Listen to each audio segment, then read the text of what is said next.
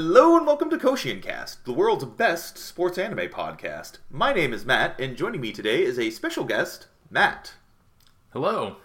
Today we are covering the first week of the fall season, covering every sports anime that aired in between October 1st and October 8th. Real quick, since this is the first time we have ever done uh, reviews of episodes week to week, we will probably just get, start off giving a brief summary of the episode, like nothing more than a sentence or two, just to, uh, you know, just give a brief overview so people know which episodes we're talking about. And then we're just going to jump straight into our thoughts. Uh, also, real quick, one correction. During our fall preview, we said we would be covering Teekyu. What we did not anticipate, though, is when we started watching it, that there's not really a lot we can discuss about it because it is only two episode, uh, two minutes long. So what we are going to do with Teekyu is we are going to cover it at the very end of the season, just as part of our fall wrap up. So anyway, we are going to jump now into our first episode of the season, Days. Yeah, so Days is a continuing uh, series from last season, as many may know. The other note on Days is that because it premiered on October 1st, we actually saw two episodes this week uh, on October 1st and October 8th. So we'll be going over two episodes for Days as well as for Tiger Mask, and then moving forward, it'll just be one episode a week. Um, so these two episodes sort of begin the second major arc of the day's plot, where they are recovering from losing in the Inter High. Um, Tsukamoto is forced to confront the fact that he's not very good at soccer, and he goes to the summer festival. He talks with some of the upperclassmen about um, what areas that he can improve and what he needs to do, and then he and the team go to uh, training camp. They somehow fly across Japan for a, a training camp from hell, episode version two, um, and and that's sort of where it leaves us. Is the the team is rebuilding and training for the uh, I believe the spring invitational tournament. Um, so yeah, these these episodes were better, honestly, than what we've seen from days in the past. Um, I think it's unfortunate for a sports anime, but the best thing about Days is when they ignore soccer entirely. I would have to agree with that. Yes, literally the worst parts of these episodes are when they were get back onto the uh, soccer field. Yeah. So um, in in the first episode where he goes to the the summer festival, it's actually pretty decent. Um, he meets up with his childhood friend character Sayuri, who is okay as a character. I, she has the same issue that every secondary character has in this show, which is that she doesn't have enough development. And the show introduces someone several episodes before, has a quick note about them, then, you know, six or seven episodes later, they expect you to care about them. And when this character starts weeping or professing her love for Tsukamoto, you're supposed to care or believe it. Um, so it was. It's one of those things with days. What I'm noticing recently is that a lot of things about it would be well done if they had been developed as much as they deserve to be. But the cast is so big and so underdeveloped that you can't really buy into any of the emotional poignancy that they're trying to deliver. Right. Like one of the major issues I've noticed with Days is that major characters basically don't jump in until they're really needed for the story, which I guess makes sense in a way, but at the same time it's like, you know, you can still have these characters like off to the side saying things or doing things that maybe aren't like major to the overall plot, but they still have some sort of involvement in the story somehow. But it's like here, it's like they literally only show up when it's that's like, oh, time to bring them in now. Yeah. Yeah, it's it's uh, it's unfortunate because you feel like if Days had cut the cast that they try to develop in half, it might be okay. Right. Um, there's a lot of sports series that will have, you know, just by by nature of the sport, even something like Haikyuu, they have a relatively large team, but they just only develop the characters of a few main members, and the other guys sort of stand as a chorus in the background and can can support from time to time but mostly there's only a few characters that they really need to develop. Days says oh well there's you know a dozen plus characters that are involved with the team. Let's develop all of them equally poorly. Uh, yeah, exactly. Like one of the best examples of this was actually at the end of the uh, the first episode of the season with I don't remember his name, but he's the assistant captain. Yeah, like, that's Usui. Yeah, Usui. Like he's talking about it's like wow like usui you're like a mother like you know you're always kind of babying us and like taking care of us and it's like have we ever heard usui talk before i know like he just sort of was there all of a sudden and now uh, all of a sudden we're supposed to believe he's like this important character yeah i mean i i honestly with a lot of the characters in days and some other shows um prefer not to even use their names because I, I feel like the show hasn't given the justification for us to know their names. Right. You know, they should just be the gray-haired character. Yeah. Um, yeah. So, yeah, my my overall takeaway days was okay. There's still a lot of frustrating things. I'd say that the one other thing that I want to touch on that I like is that Tsukamoto is sort of realizing that he's not good at soccer, uh, which is fun. Um, because that's what we've been saying the entire show. Uh, there was in in episode 13 he out loud at, at the summer festival he said that he couldn't play the, the festival games because he was unathletic and uncoordinated. Right. Uh, and everyone's sort of like well yeah of course you are. Why are you playing soccer? Well because um, it's, it's kind of funny because in this episode they actually or in the second episode of the season yeah. they actually address the fact that the only reason why Tsukamoto even worked on the team is that he was so bad that nobody was even really paying attention to him on the field. Yeah. Which, yeah. It's it's kind of a weird way of it, it's kind of a weird strategy that I don't really actually see working just on the basis of Tsukamoto himself is just so bad that he can't even make basic kicks. Yeah. I, I don't know. It just it was kind of a weird thing to bring up. Well, the other issue I had is that the the coach explicitly said that Tsukamoto's success, insofar as he had success, came from the right. fact that all the other players were compensating and covering for him uh, in order to make him seem successful, right, and give him the opportunity to be successful. Um, which on one level is like, oh, okay, I guess the first half of the show makes sense now.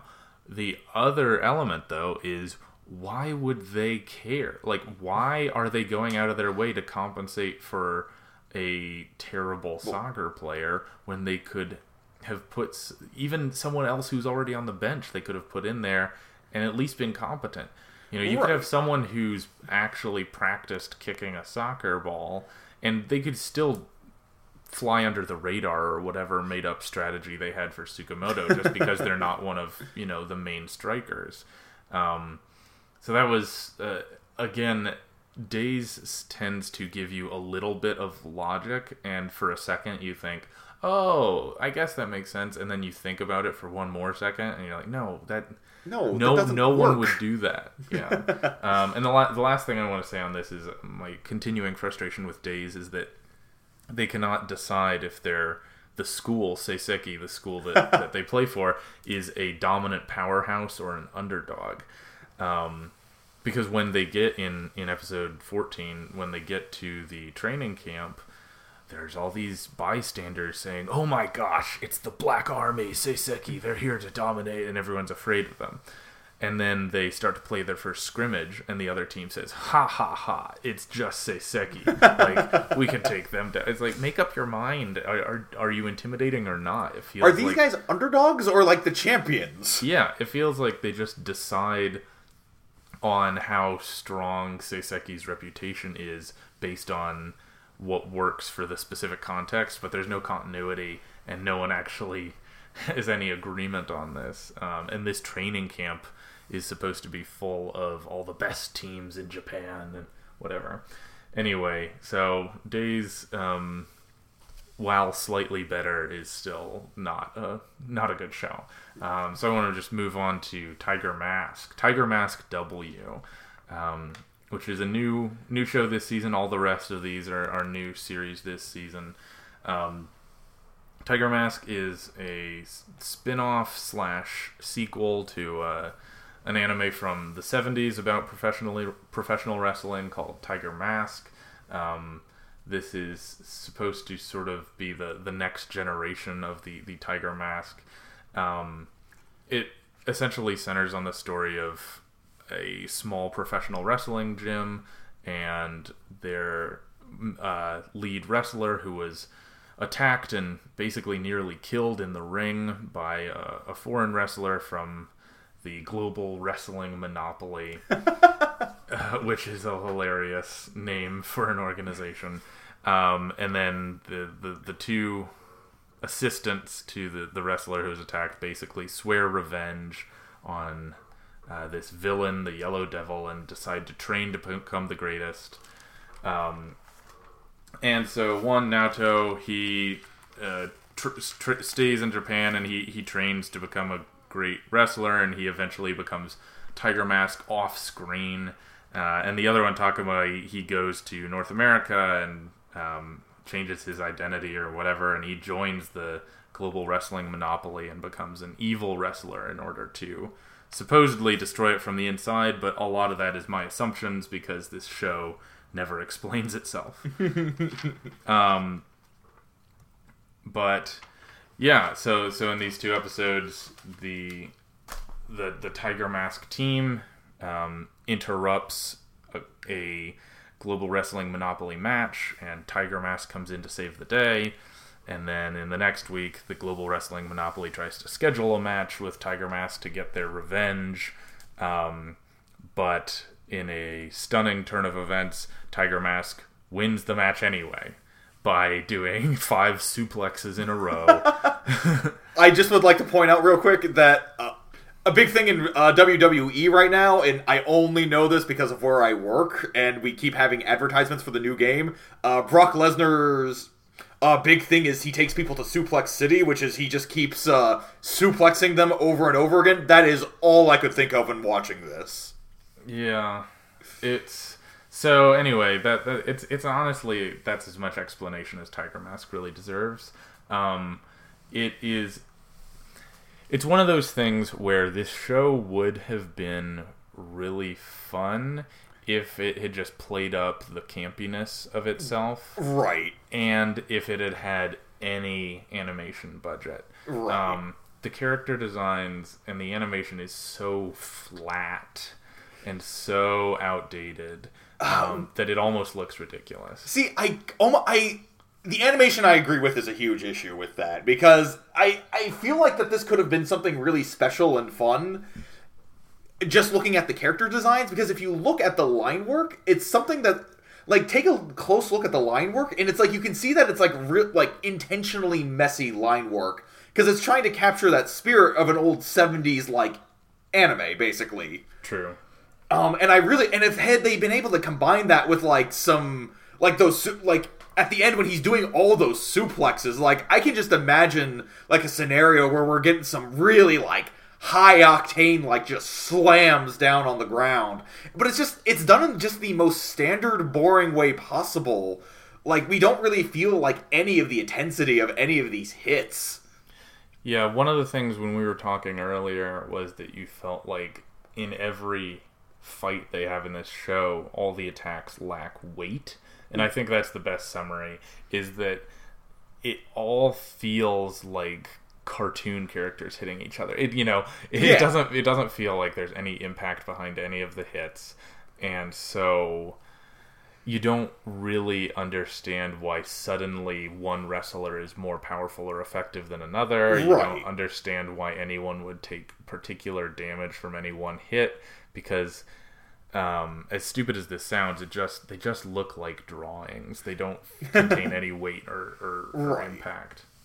And I really wanted to like this series. Like the first eight, ep- uh, the first eight minutes of the first episode was some of the most fun I've had watching any of these anime. Just on the sheer insanity of what ensues. Yeah. Because we have a man who gets cut in the chest just by slashing with his hand. Yeah. We have the main character hanging over a tr- or hanging under a tree by his feet, who then at, where a bear uh, runs after him and he suplexes him. He flips around the tree, grabs the bear, and s- like suplexes him. Yeah. And then we also have bare messed, uh, bare chested men climbing blizzarding mountains to the top where the where the evil organization's headquarters are located as just like their final test to join this wrestling firm. And I all I was thinking watching this is like this is this is going to be my favorite thing this season. Like maybe not my my total favorite but this is going to be my fan favorite.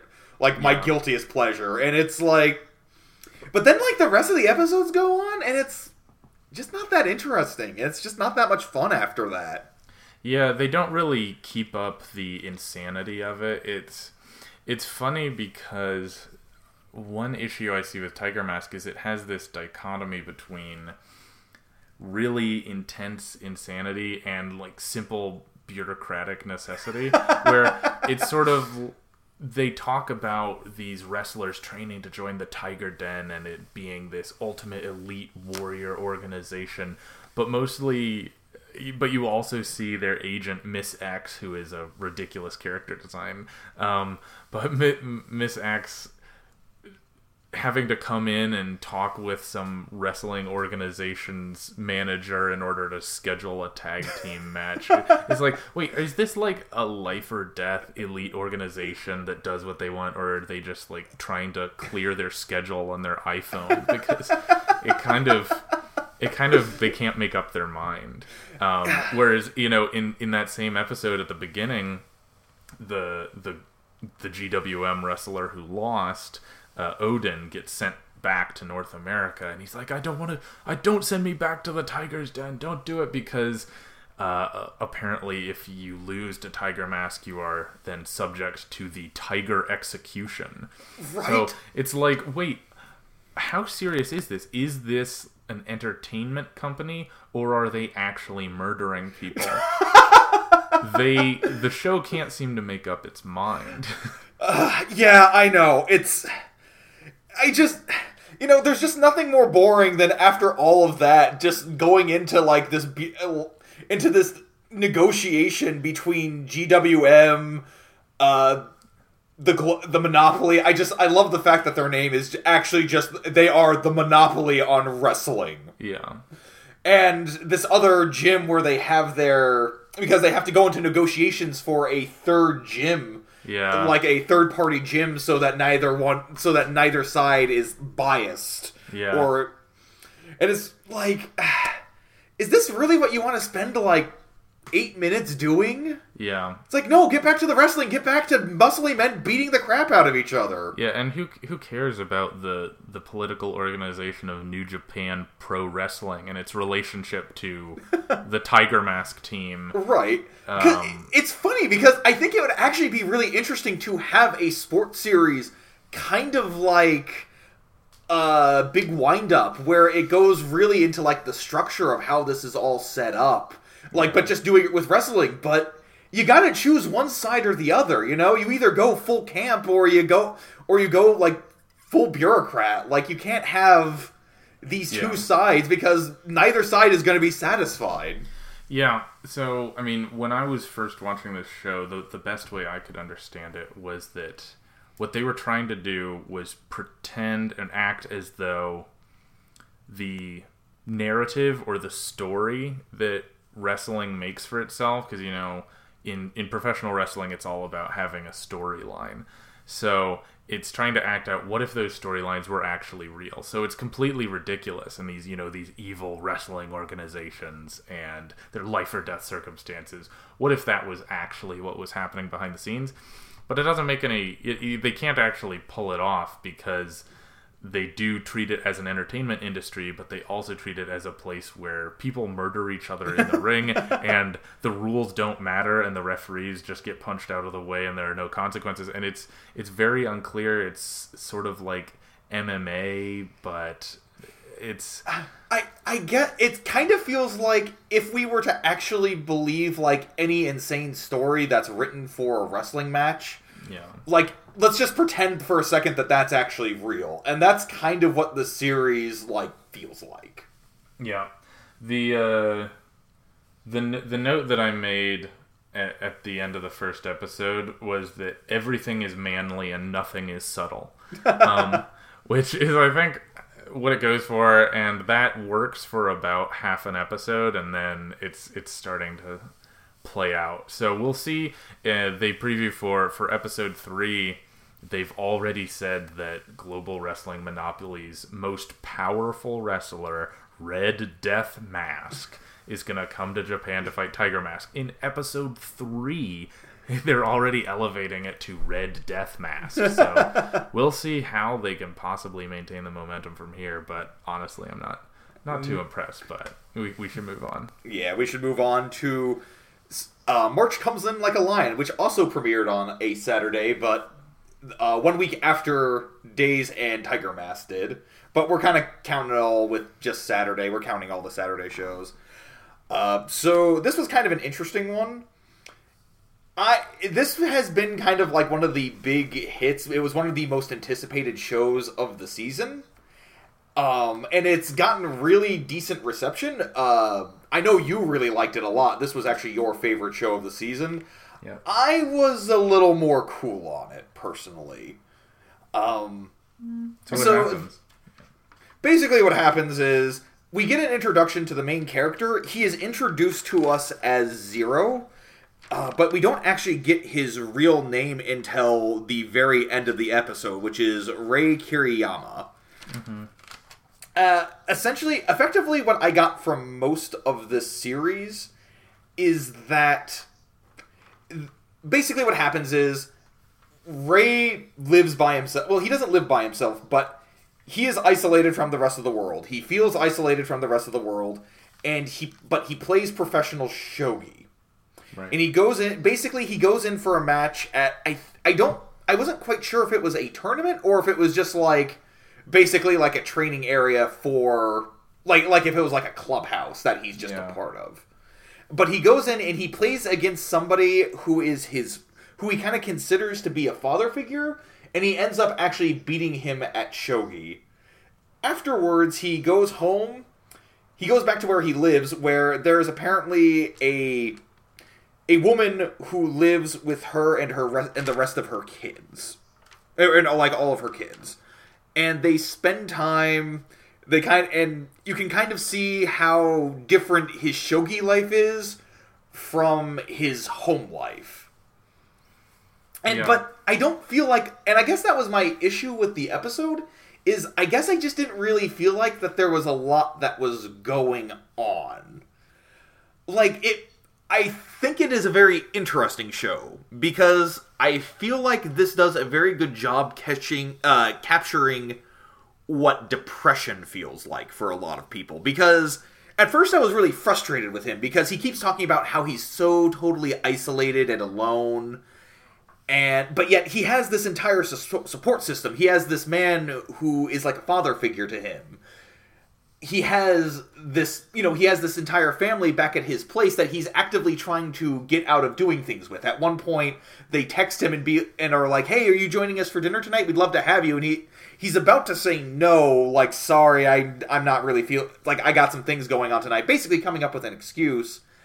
And then later what happens but before he can even send the text is that he gets another text from another person in that family being like oh if you're coming over can you also pick up some stuff and then he feels obligated to come because he feels like he's the only one who's going to be able to go out and pick up this material for what they're making for dinner.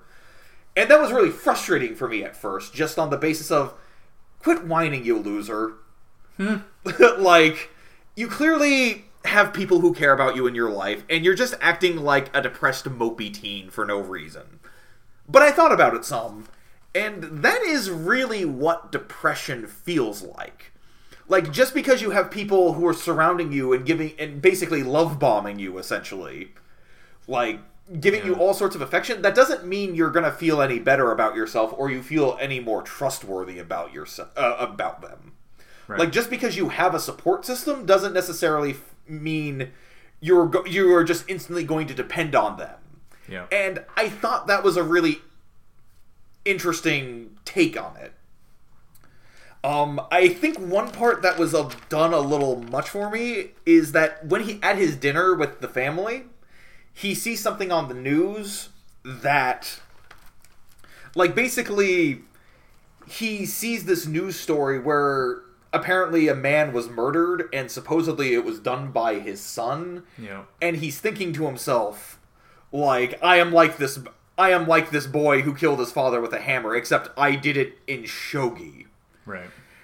and again that's another one of those instances where it's like i don't like you because that just feels really over dramatic and feel like you're pu- placing way too much importance on this game but at the same time that is the he is he is effectively a teenager i mean he is a 17 year old shogi player who basically doesn't really make very many connections because his entire life is trying to beat people at games Yeah.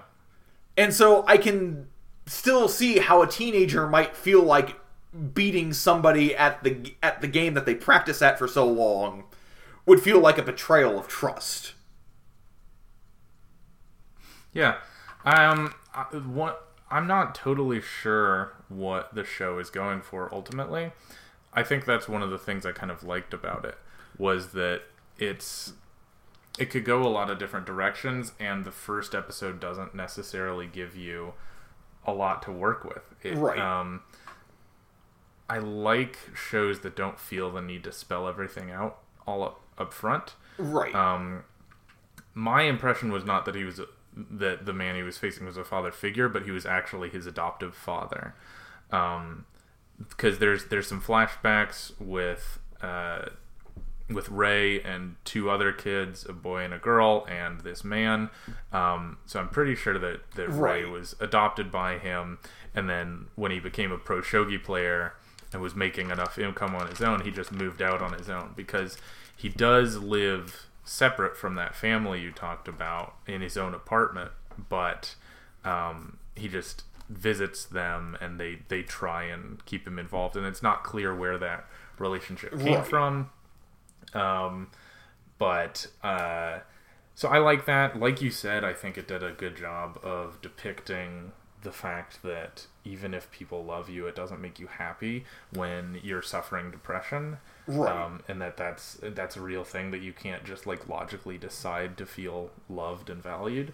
Um, and so I think that's an interesting and important depiction. Um, I thought the I don't know. I, I thought I, I just enjoy a sports anime that is willing to be minimal in, in its depictions.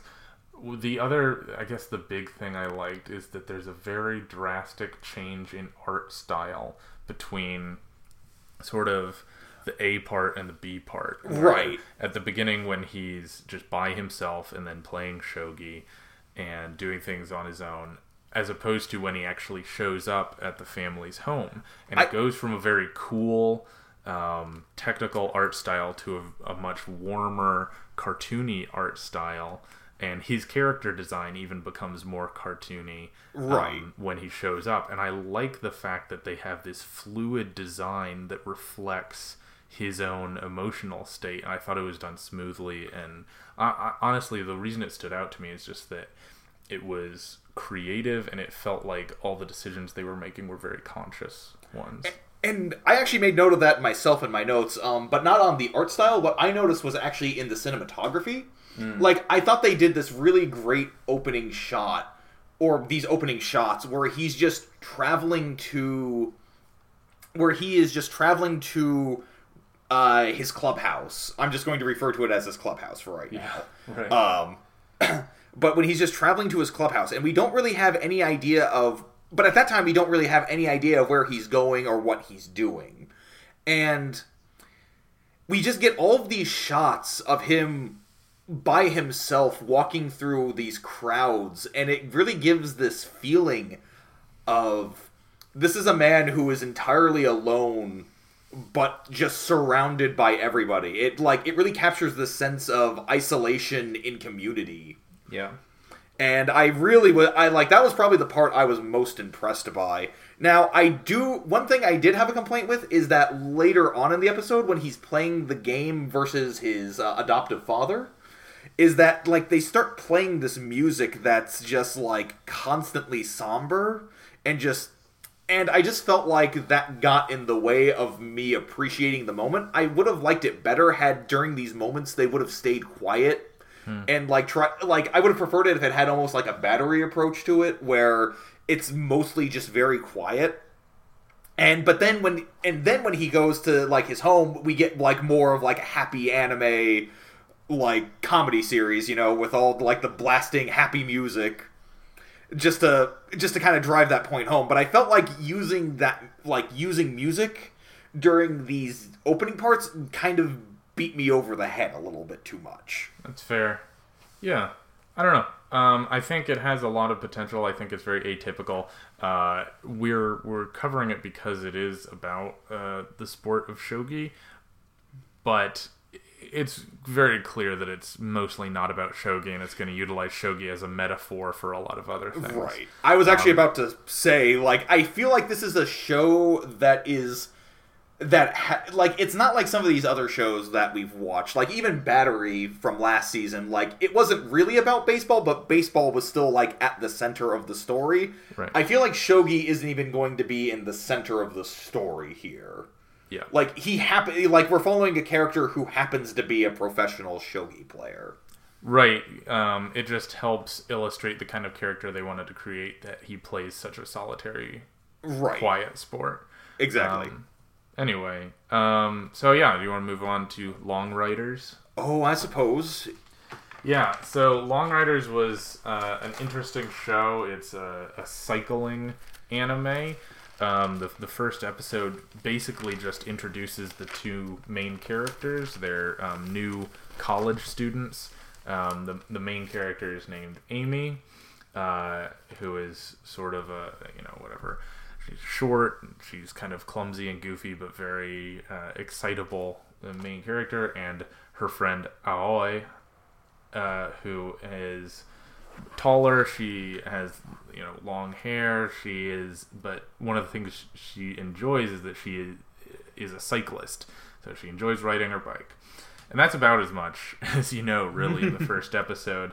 Um, and the critical point is they're you know they're they're just showing up at their new university and they and Amy sees a girl riding a folding bicycle, which is something that we don't really have in the United States, but it looks like it's just sort of a much more compact and simplified um, portable bicycle. And uh, Amy is so enchanted by this bicycle that she decides she needs to buy one for herself. So luckily, her friend Aoi is a cyclist, so they go to a bike store.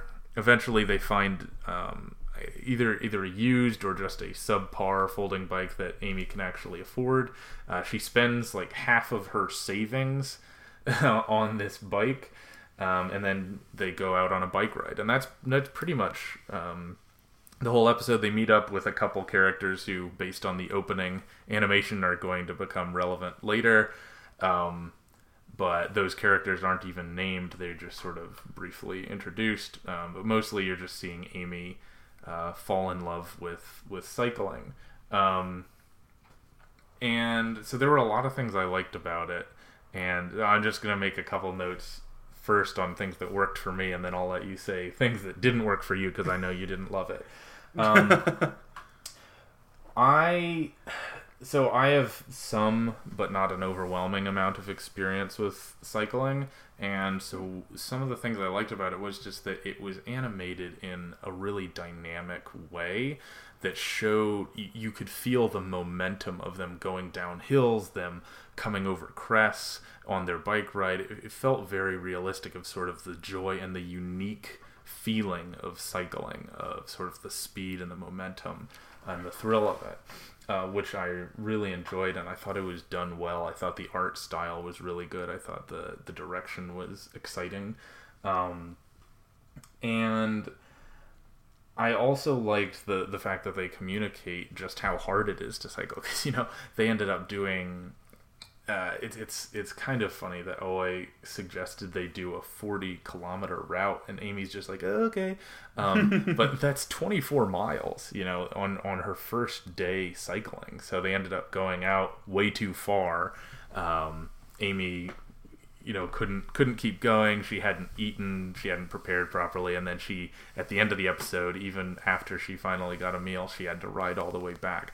And that's just sort of very true of cycling that you overdo it and then you just have to suffer and endure and come back. And at, the end of the episode she um, it's the next day and she's just dealing with the fact that she overexerted and she's completely sore and she can barely walk. And that just that rang very true um, for me in my experience of overdoing it cycling. Um, I guess what I would say is what I like about it is that it clearly communicates someone who has a lot of joy in something new.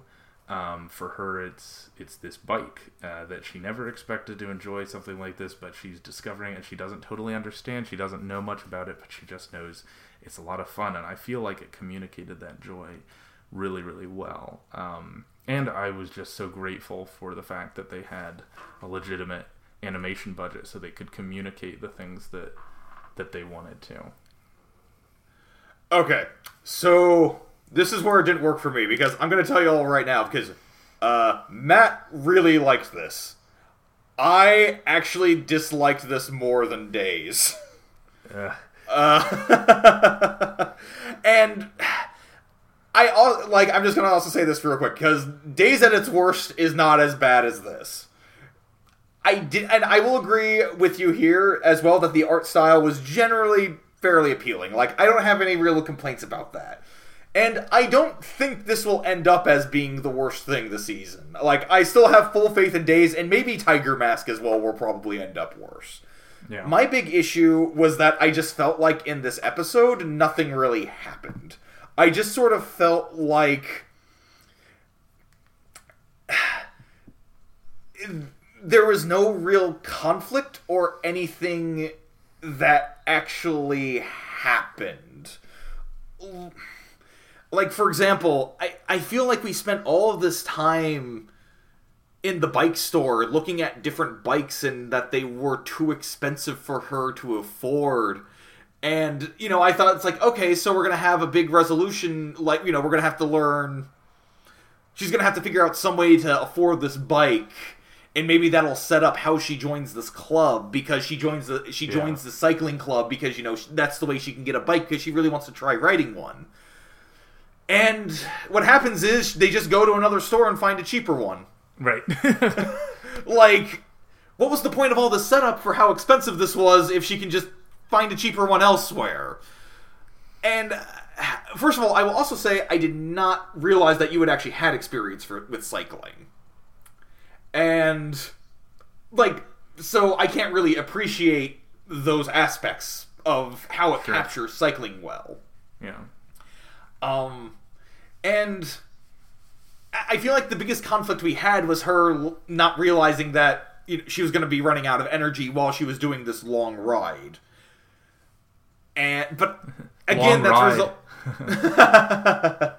but again, that was kind of resolved by the fact that these uh, that they happened to run into these other cycling girls who had this gel, and I guess that's to establish these characters ahead of time so that they yeah. don't have to go into the cycling club later on. But I don't know. There's just no real conflict there. You know, then they draw. You know, they they get her like a little bit of energy with this cycling gel, and then they ride out to a to an ice cream place and they get ice cream.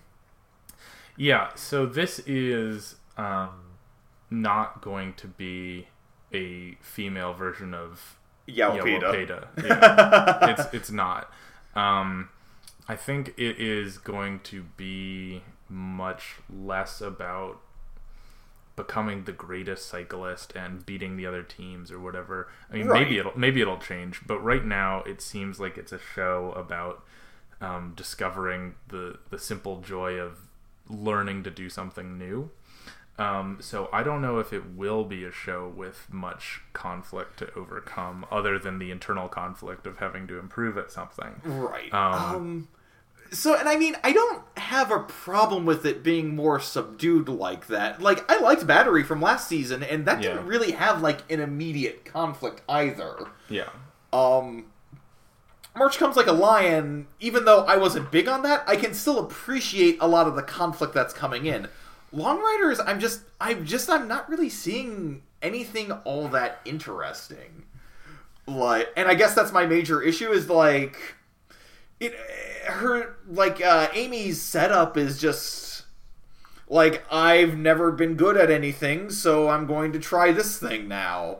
Yeah. and my pr- and it's like some series can do that and make it interesting but they generally have some sort of underlying character trait with that. Like an example like Eyeshield 21 we have Sena who is basically this wimpy little kid but he discovers that uh, that he can run really fast and that people can make use of that and i guess I don't know, just having a character who's just like, I'm not very good at this. Or, I mean, here, Baby Steps is another great example of, uh, is a fantastic example of that, where we have a main character who's basically living an incredibly boring life. Like, the series is set up so that he's living the most purposely boring life as possible. His friends even comment that he's basically an old man already Yeah. but he def- but he finds passion in the eh, but he finds passion and excitement in this one sport of tennis and i guess i'm just not really seeing that connection in long riders I agree. I think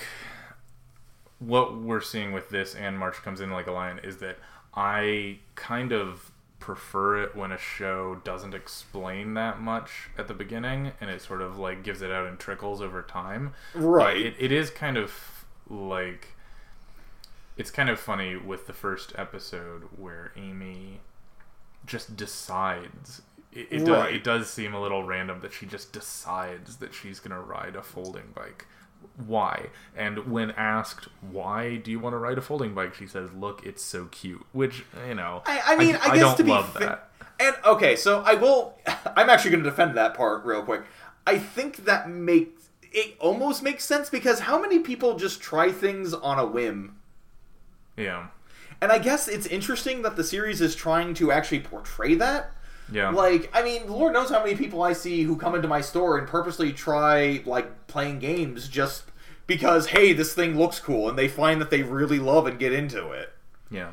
And I mean, I guess that makes sense, but I guess I just I don't think it's that interesting to see. I guess like again with March comes in like a lion. We it, we don't know everything that's going on, but there's a very strong implication, like right from the get go, that this guy has some sort of like he's had some sort of event that has made him like this, Sure.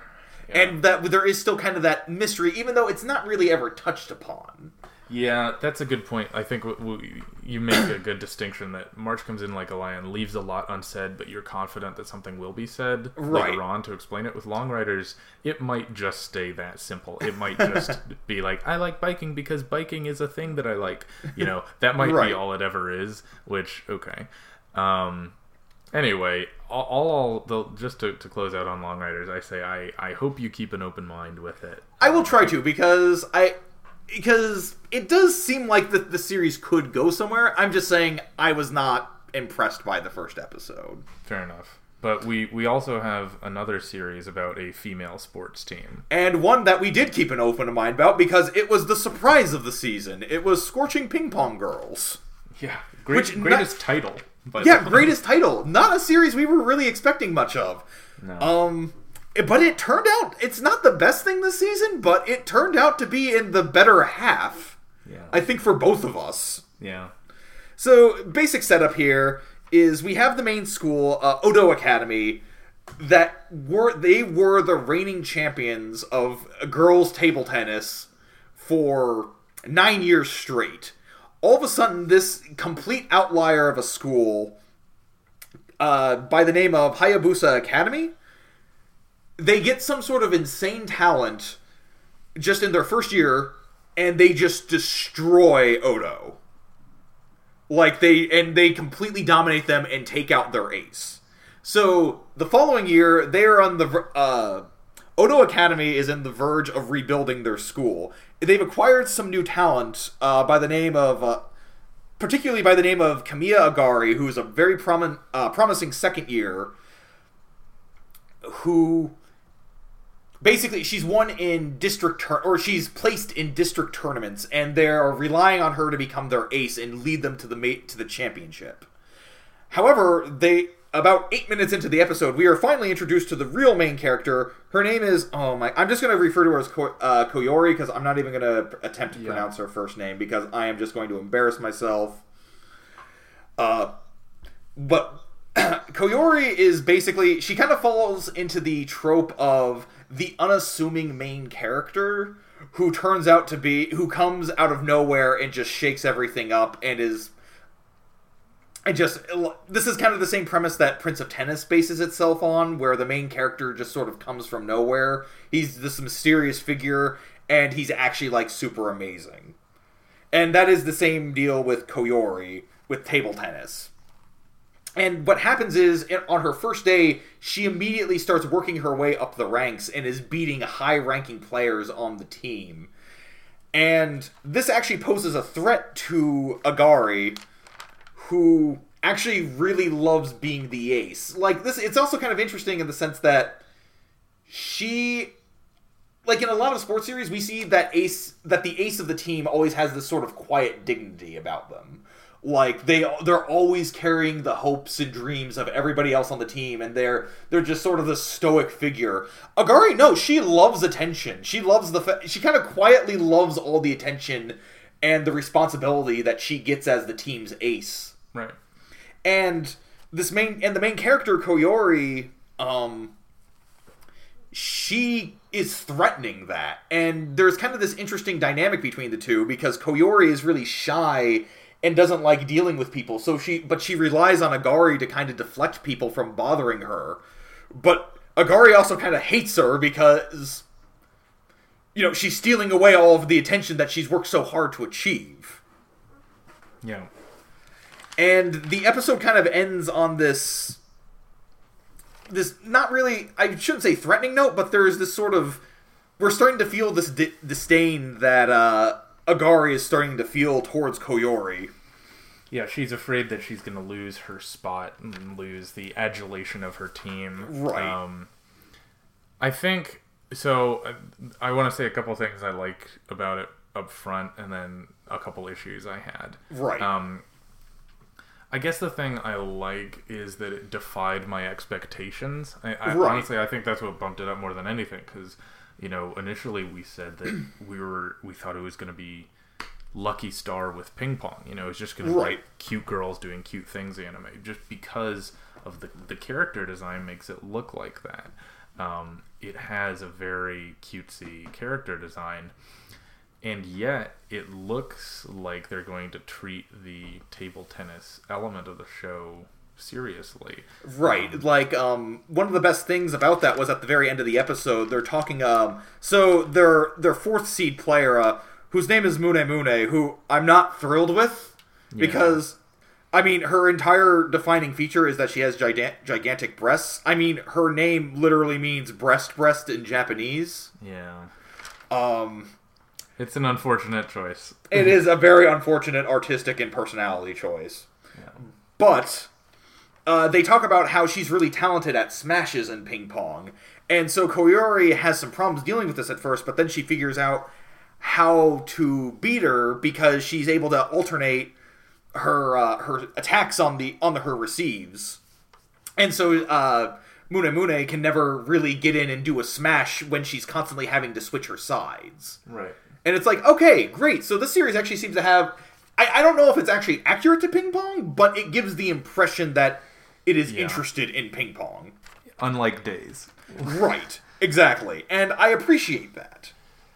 Yeah. Um I think I like that. I liked that. I liked the fact that it felt the the characters just felt a little unique for a sports anime. I liked Agari, the fact that she didn't she doesn't actually like ping pong specifically. She just likes that people praise her and Right. treat treat her special because she's good at ping pong. Um and so I think hopefully that'll be an interesting character arc to see her forced to discover whether or not she actually likes ping pong for its own sake when at this point, inevitably, Koyori is going to become the new ace, Right. um, probably within an episode or two. Um, so it'll be interesting to see. Uh, I, I like basically Agari's character was the only thing that elevated this for me. The issue I had actually was what you mentioned at the beginning. Um, the beginning of the episode shows uh, some previous inter high tournament, Right. inter junior high tournament, I guess in this case. Yeah. Um, with the the ping pong club, well, yes, you have this established academy, and then this upstart comes in and, and sweeps them, and it's all very dramatic.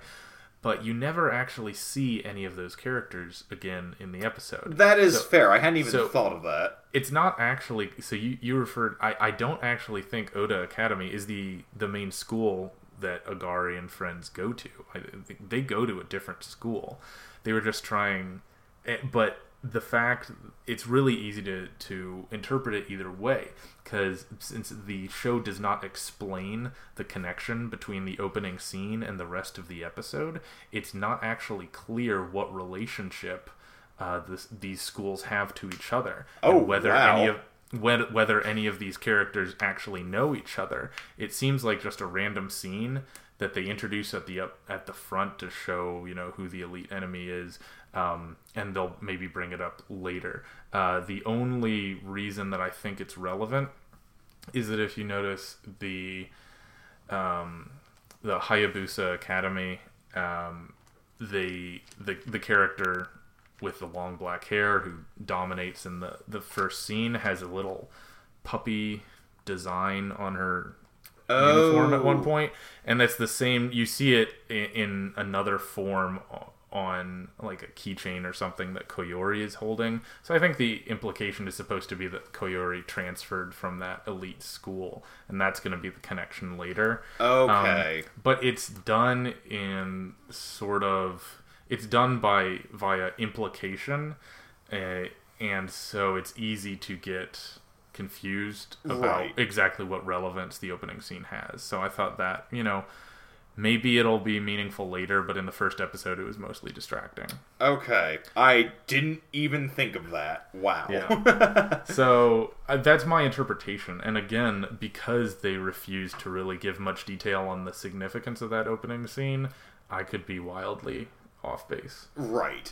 But Um, anyway, yeah. And then my, uh, my larger complaint was largely that I think the series, the art style, does not do the series any favors whatsoever. Oh, yeah. Like it's honestly very distracting, and it hurts. Like the it it hurts my impression of it yeah. because it goes against the tone that they're trying to create here. Yeah, it's trying to be a serious sports show with Lucky Star style characters. Right. Um, and if I wasn't doing this project with you, I would never have started watching it anyway Oh, yeah. because of the character. Yeah, exactly. Same here. Like I would have just written it off as, oh, it's another Lucky Star like slice of life series, except now they're playing ping pong. Gotcha. Yeah. Right. But yeah, but I think I am still, I am still looking forward to seeing the next episode though, because I'm interested to see how they're going to resolve this issue between Agari and Koyori. Yeah. So we also saw uh, All Out, which is a rugby anime. Um, I don't have a ton to say about this. Basically, it just introduces this main character named Gion, who is a short, violent boy, and he is contrasted with another new high school student named Iwashimizu, who is a tall, sensitive boy and they're just yin and yang. Um, Iwashimizu uh, somewhat inadvertently introduces Gion to the sport of rugby. Um, Gion sees the the abject violence and the fact that he can play as a short person and that they're they're willing to let him join the team and he decides that he is going to devote himself completely to rugby he meets a couple of the upperclassmen who are both very big and very strong and whatever. Um, and gradually realizes that Iwashimizu is hesitant about joining the rugby team because he injured one of his friends playing rugby in middle school. um, and that still still haunts him. And so he want he even though he's a natural rugby player, he doesn't want to play because he's afraid of hurting people. And I don't know. I don't want to say anything more about it because it, it all feels like it's been done before. Right. Um, the the show is fine, but it is no more and no less than exactly what you'd expect it to be. Um, so that was, I guess, my, my big issue with it is that it felt very paint by numbers. Right. I still have hopes because basically all this episode did was set it up for me to think we're going to get a decent sports anime out of this still. But it does have that problem that it's pretty forgettable. Yeah.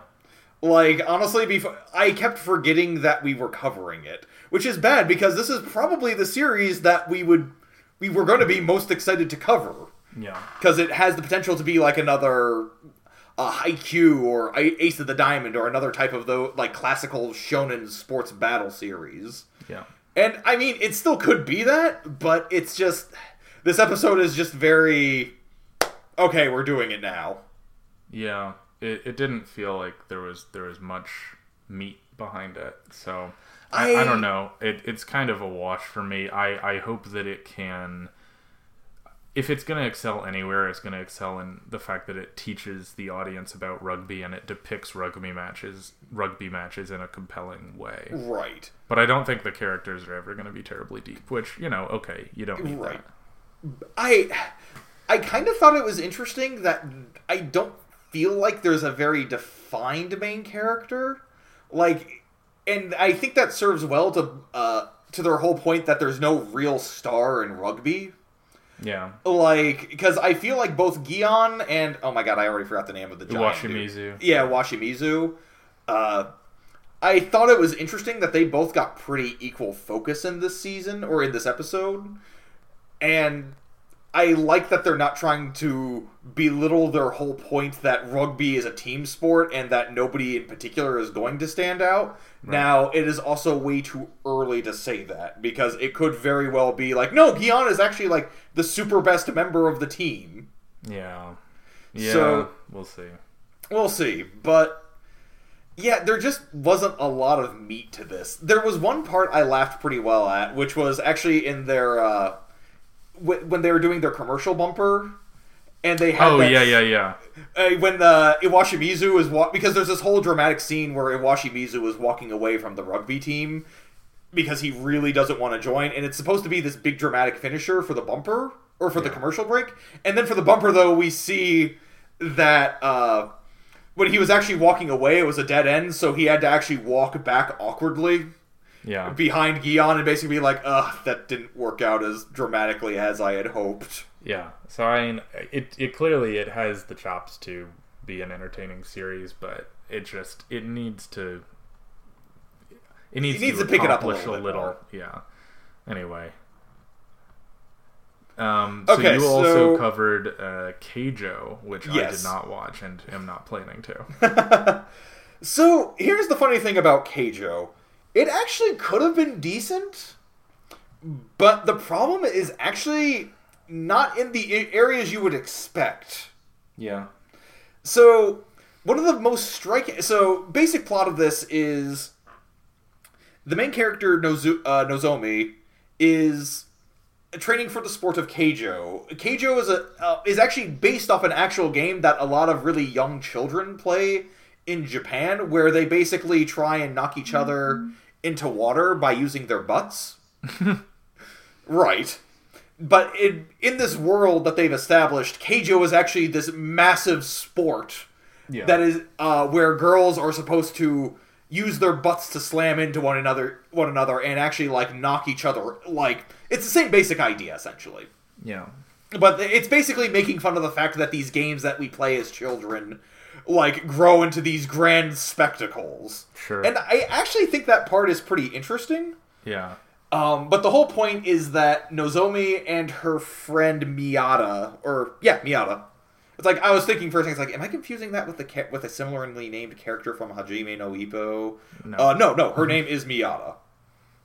Uh, and her big rival Miyata, they have been accepted into this academy that is solely focused on training girls for the sport of Keijo. Yeah. Um, and during this episode, like they're being inducted into the university, they flash back to their big moment in the past, when which was basically this test that they made, or this this test that they passed, so that they could actually even be expected accepted into this academy.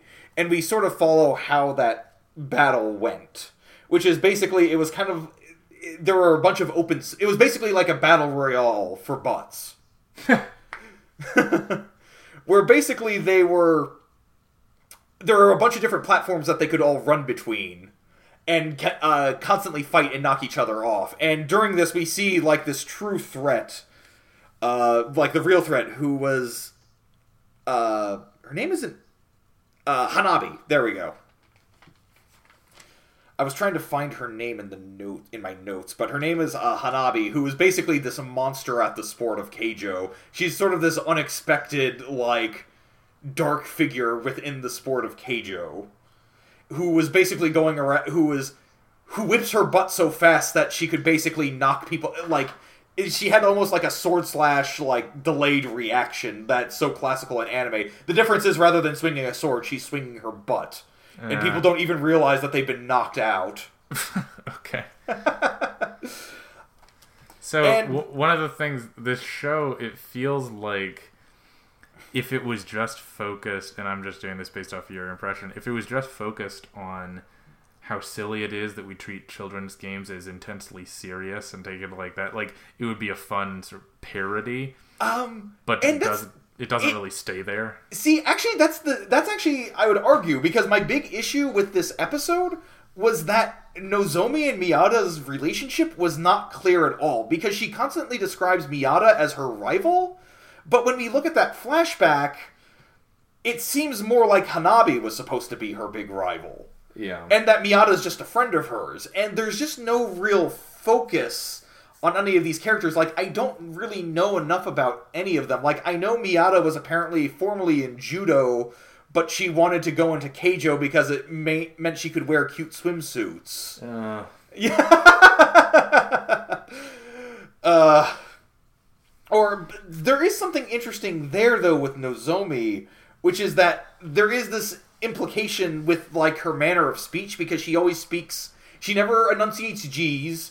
She says uh, when she says two, she says ta, like stuff like that. Like so, it, there's a very big implication that she's very low class, and that she also and everything that in the series is motivated by her money. So, like for example, during this big test, like the top ten ranking people can get half off tuition yeah for when they go to this uh, academy, and that really motivates Nozomi. And it's like there is something interesting there with the fact that it's something that a lot of sports series tend to ignore, which is that you know everybody who gets into these sports, you know, they're filled with passion, they're filled with with just love for the sport, and that's why they play. They're kind of ignoring the fact that you know one of the things that pe- really incentivizes people to get into sports is the fact that it promises them a better life. yeah And I thought that, and all I could think of was uh, listening to Nozomi is like I'm just thinking of like for example like inner city kids who like play basketball because uh, because of hoop dreams because they want to they want that life of becoming big like becoming one of these grand stars who like makes millions of dollars every year just Yeah. for playing a sport. So, but that, I guess, I guess what I'm interested in is a lot of that sounds actually pretty decent, but does that actually carry the episode, or does it? No, it doesn't. Okay. And that's the problem is that I don't feel enough of attachment to any of these characters. And the funny thing is that the series apparently actually skipped like the first 30 chapters or so, which was supposed to establish Nozomi and uh, Miyata and their whole character arcs. Which feels weird for me to be discussing about a series that is so blatant with about the fact that it's ba- that it's just I mean these are girls who are slamming their asses into one another, you know? Yeah. Like or like or in some situations their boobs. Like like one of the jokes is I don't even know if it's a joke or just one of Miyata's techniques is that like when so people are trying to come at her for a frontal assault, she doesn't have a very big che- chest, so they think that they can get her easily because she doesn't have very good defense in the chest area. But she moves so fast that it looks like her ass becomes her boobs. oh no. it's like a shadow image almost, but because she's moving so fast that she manages to hit the uh, hit her butt into them so fast that it looks like her chest is her butt. So I guess my my question to wrap up Keijo is what people were hoping it would be is so bad it's good. Is Right. it not that? It's actually it could have been good, but it's just blah. Yeah. Like it, because it got very focused on the part that I think everybody was expecting out of it, which was, oh, there's butts and boobs, ha ha ha! Like look how wacky and crazy this is. Such Yeah. silly fan service, and it's like, you know, there was actually. It seems like there could have actually been an interesting like commentary on sports series in there, yeah, they just didn't play it up. but they they didn't really play into that part. Like they just focused on the part that any that anybody actually cared about. Right. Well, but we did watch a couple to wrap things up. We did watch a couple series that we did legitimately both Like- like. Right. And for me, actually, uh, the next one we're going into, uh, Yuri on Ice, was my shock of the season because I was not, I had not seen any of the previews for this. I had just assumed it was going to be another Cheer Boys situation where this was blatantly a series that was going to be made to pander to uh, Fujoshi, Yeah. to and to like Yaoi fans, and it is so much more than that. Yeah. It is still there, but it is not really a focus of the episode. Yep, I agree. So the basic premise is that we have our main character, uh, Katsuki Yuri, who I am, even though the series always refers to him as Yuri, I from now on am going to refer to him as Katsuki, just on the basis that there are two Yuris in the series, and it's going to be way easier if we just refer to them by their family names. Fair enough. Uh, so Katsuki is a figure skater who was representing Japan in the in essentially the like national like the global tournament Right. for I, figure skating, and he scored dead last because he was nervous and his dog had recently died. So he goes back to his hometown, hanging his head in shame because he feels guilty that he couldn't bring it out. Like he couldn't bring out like he couldn't bring glory back to his hometown. Right. And while he's staying there, he meets up with an old uh, childhood friend, who- his friend who got him into figure skating, his friend Yuko, and he shows her his this routine he's been working on, which was a routine that his idol Victor, uh, Victor uh, Nikiforov, uh, this whole routine that he became very famous for. And what happens is he performs it perfectly, and as it turns out, uh, one of one of her daughters is was videotaping him that whole time, and she posts the video online, and it goes viral, and it catches the attention of Victor, and he and at the very end of the episode, we see that he's come to meet with uh, Katsuki, and b- basically offers to train him. Yeah. And so, what I really loved about the series was its just brazen arrogance in its production. Yeah. Like I, first of all, one of the things that struck to me most was its opening theme, and I think this, uh, I think most people who have watched this will agree that opening theme is unbelievable. Not only in just how it sounds, but also the fact that it declares it's that this is a like its main line is "We were born to make history." Like this series was had its manifest destiny was greatness, and that is such a cocky, like, like arrogant thing to say. That could have like, and if this series was any worse than it would have than it was, this would have been a total like this opening theme would have been a total embarrassment Yeah. the other and then the other uh, moment that occurs that makes me think this is that they spend an entire four minutes of this episode just showing a like this figure skating routine that Katsuki was working on Yeah. and it is uh, like the animation during this is unbelievable like it almost like it feel it's it's almost it feels almost rotoscoped but it's not deliberate enough to be rotoscoped Oh wow. like that's what it feels like to me. I could Sure, be wrong. yeah, they yeah, probably yeah. did do. They probably was rotoscoped, but just the sheer amount of audacity that they had to spend an entire four minutes during this first episode devoted to a single figure skating routine. Like they could have lost people so easily if that scene was not as beautiful as it was Right. but it showed a lot of confidence in its sh- in itself. And there's a lot, but beyond just that, though, there's a lot to like about it otherwise. Like, I love the setup to Katsuki. Like, there's a there's a lot of stuff going in, on in the background in Katsuki's life that makes him feel like a very well like he almost feels like a character who like there could have been an entire story written about him before this. And it's all sort of implied. Right. And like for example we see that like when we go back to his hometown they kind of describe the fact that this place is becoming a victim to uh, urbanization. Like people are moving away from the city to move to the city that like to move to like the big city. So like all of the businesses are dying out. Yeah. And like the city is basically just starting to like it's starting to lose a lot of its luster that it used to. Like his family's hotel is one of the only places that is still like still like a business in the area. Or right. at least for like because they're losing a lot of tourism. So just by that we can see why it's such a big deal for him. Like why it was so awful that he did so poorly in this competition. Hmm. Because we can see because you know having like a big victory there would have brought a lot of glory to his hometown because it's like you know this is the town where this famous figure skater was born. Like come see the city that this man grew up in. And he let but and it, but that's never really like explicitly stated but stated but we can make the connection there. And right. we can see how that would have been a big motivation for him with his childhood friend Yuko I love the way that they handle this like this was handled actually so much better than it was in Cheer Boys, where we have this implication that this main character has secretly been in love with his childhood friend, and we think that we're gonna get like a confession out of them, and then out of nowhere these girls pop out and like to interrupt him before he's about to say like his big line of you know I've always felt something for you. Yeah, or whatever we assume he was gonna say. Right, whatever we can assume that's what he was probably going to say, but there's always been like this whole like this implication that he felt something for her. And then out of nowhere, these girls pop up and she's like, Oh, yeah, you remember my girls, right? Like, they've gotten a lot bigger since the last time you were here. And then her husband pops out. And there's this wonderful implication that this is something that he gave up just to pursue for this dream he had. Yeah. That his still, and like, and he still failed. Yeah. Like, he gave up everything just for this, and.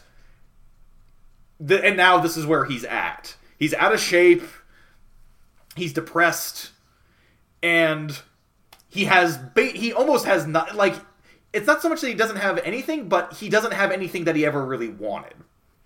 Yeah, I think you made an interesting point where you talk about how this you feel like the anime should have started way earlier. Right. In that most sports anime talk about how someone gets introduced to a sport and then climbs to be the best in Japan or, you know, attempts to be the best in Japan.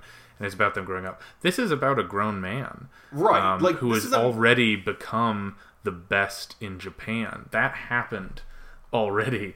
Um, but then he wasn't able to live up to the expectations, and now he doesn't. He's just an adult who's done with school. He isn't really sure what he wants to do or why he should be doing anything. Um, and it's just kind of funny that we begin with where most shows end. End. Which was basically this big victory. Mm-hmm. Yeah, which he, like, you know, he, if if this had if the anime had started in a conventional pattern, the Grand Prix that he loses in the first scene of the first episode, right? He would have won in the last scene of the last episode. Or maybe this would have been like a big transitional arc for them where like they could still follow the series. Yeah. Like at, like okay, so he loses the Grand Prix, so now he has to rethink his life and then yeah. something happens. But the fact that we start almost in like the middle of his story um and just having to discover everything that that's happened to him along the way is been really interesting, and it's really got me excited to see like the rest of the series.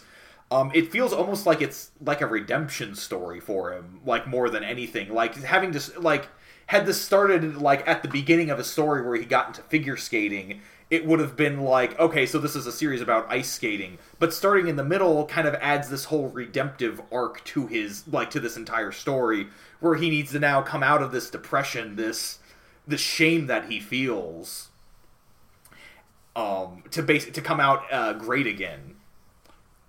Yeah. Um, and then And something else I really loved about his character too is that with his relationship with his with the person who inspired him, Victor, like everything about him was done to basically mimic Victor. Like we find out a lot of things about Victor's character. Like he had like he had a poodle, so the ma- so Katsuki got a poodle by the and he even named it Victor. Yeah.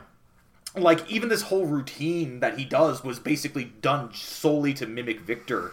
It almost it's like even though we have a sense of his character, it feels like he's done everything he can just to mimic somebody else. Which is what we see in that scene. There's just this beautiful like comparison uh, between Katsuki and Victor because Victor is doing uh, happens to be doing the same routine at the same time, and it feels like almost this transitional thing with one man's like grand arc finally coming to a close, and then Katsuki's is just beginning now.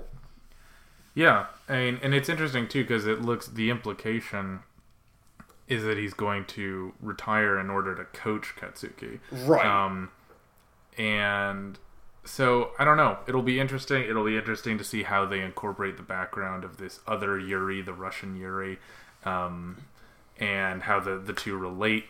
But I don't know. I have high hopes. Like you said, I was also afraid that it would be a cheap and cynical Right. show, kind of like Cheer Boys, where it just introduces a bunch of different character, male character types, and you can ship them as you so desire. Um, but this feels like it has a lot more depth to it. There will be an expansion of the cast as we go on, but um, if they can maintain the tone they have in the first episode, I think it's really going to avoid a lot of those cheap Right. pit- I- pitfalls. This is going to be. I feel like this. If it can do that, it's going to be a really special series. Yep. Yeah, and then and we Speaking have of special one more. Yeah, exactly. the last the last show that we are going over. Uh, which would be uh, Haikyuu uh, in its third and probably not final season, but we'll see. Yeah, maybe final for a while. Right. So this episode felt very much like a calm before the storms. Uh, it's everything is just.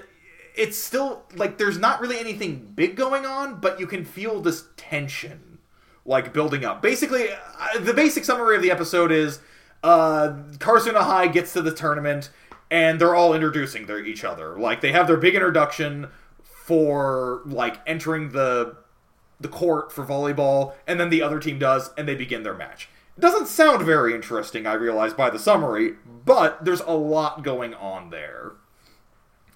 Uh, just one of the major things I loved about this is how subtly they were able to reintroduce the main cast and the basic goals without it feeling like forced.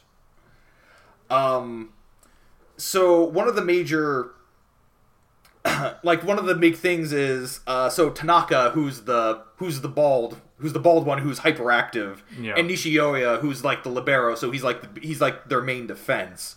Yep. Like they're ta- like they're just talking with one another, and they're commenting about how there's a big crowd, and so because there's a big crowd, there's going to be girls there, so they have to play well to like impress all the girls, and then they also imagine like their team manager like praising them, Yeah.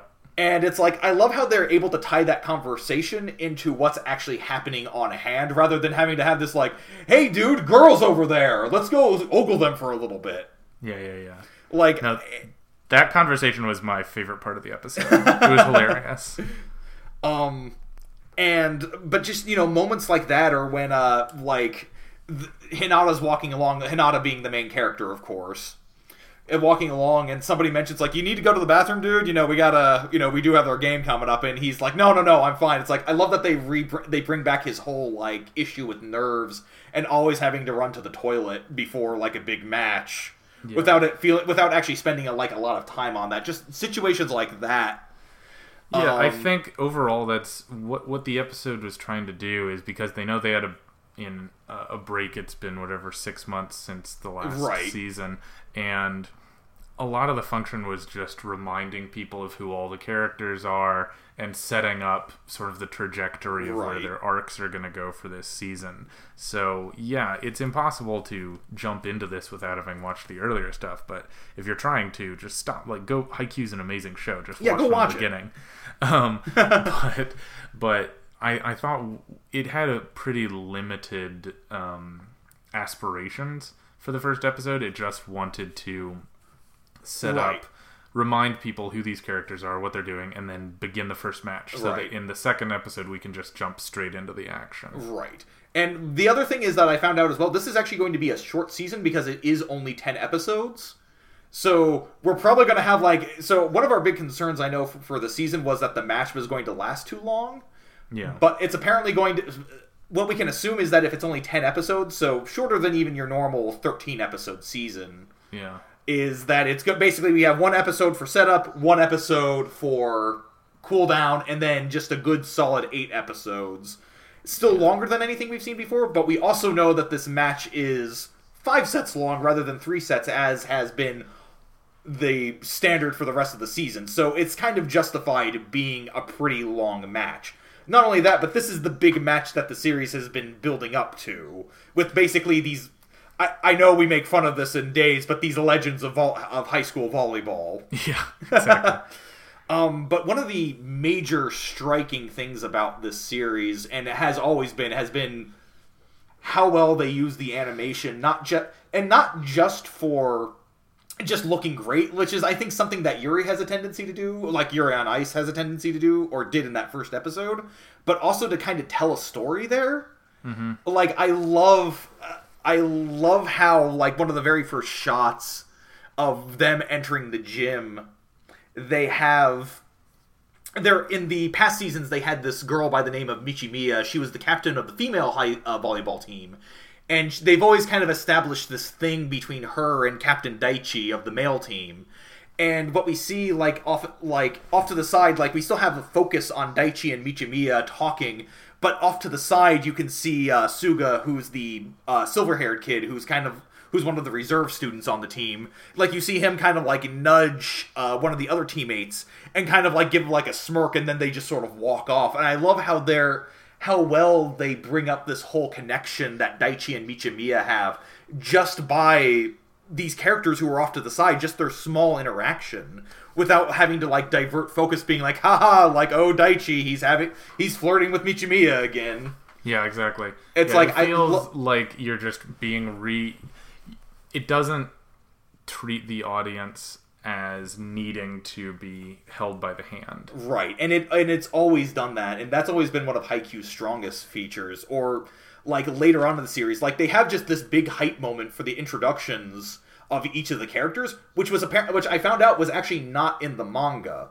uh, they okay. completely added this for the anime, but it works so well because you can like this is really a time when the animation shines. How you can see how each of the characters, like you know, how they're all running out into the court and they're like high fiving like they're like they're uh, the captain, their coach, and their trainer.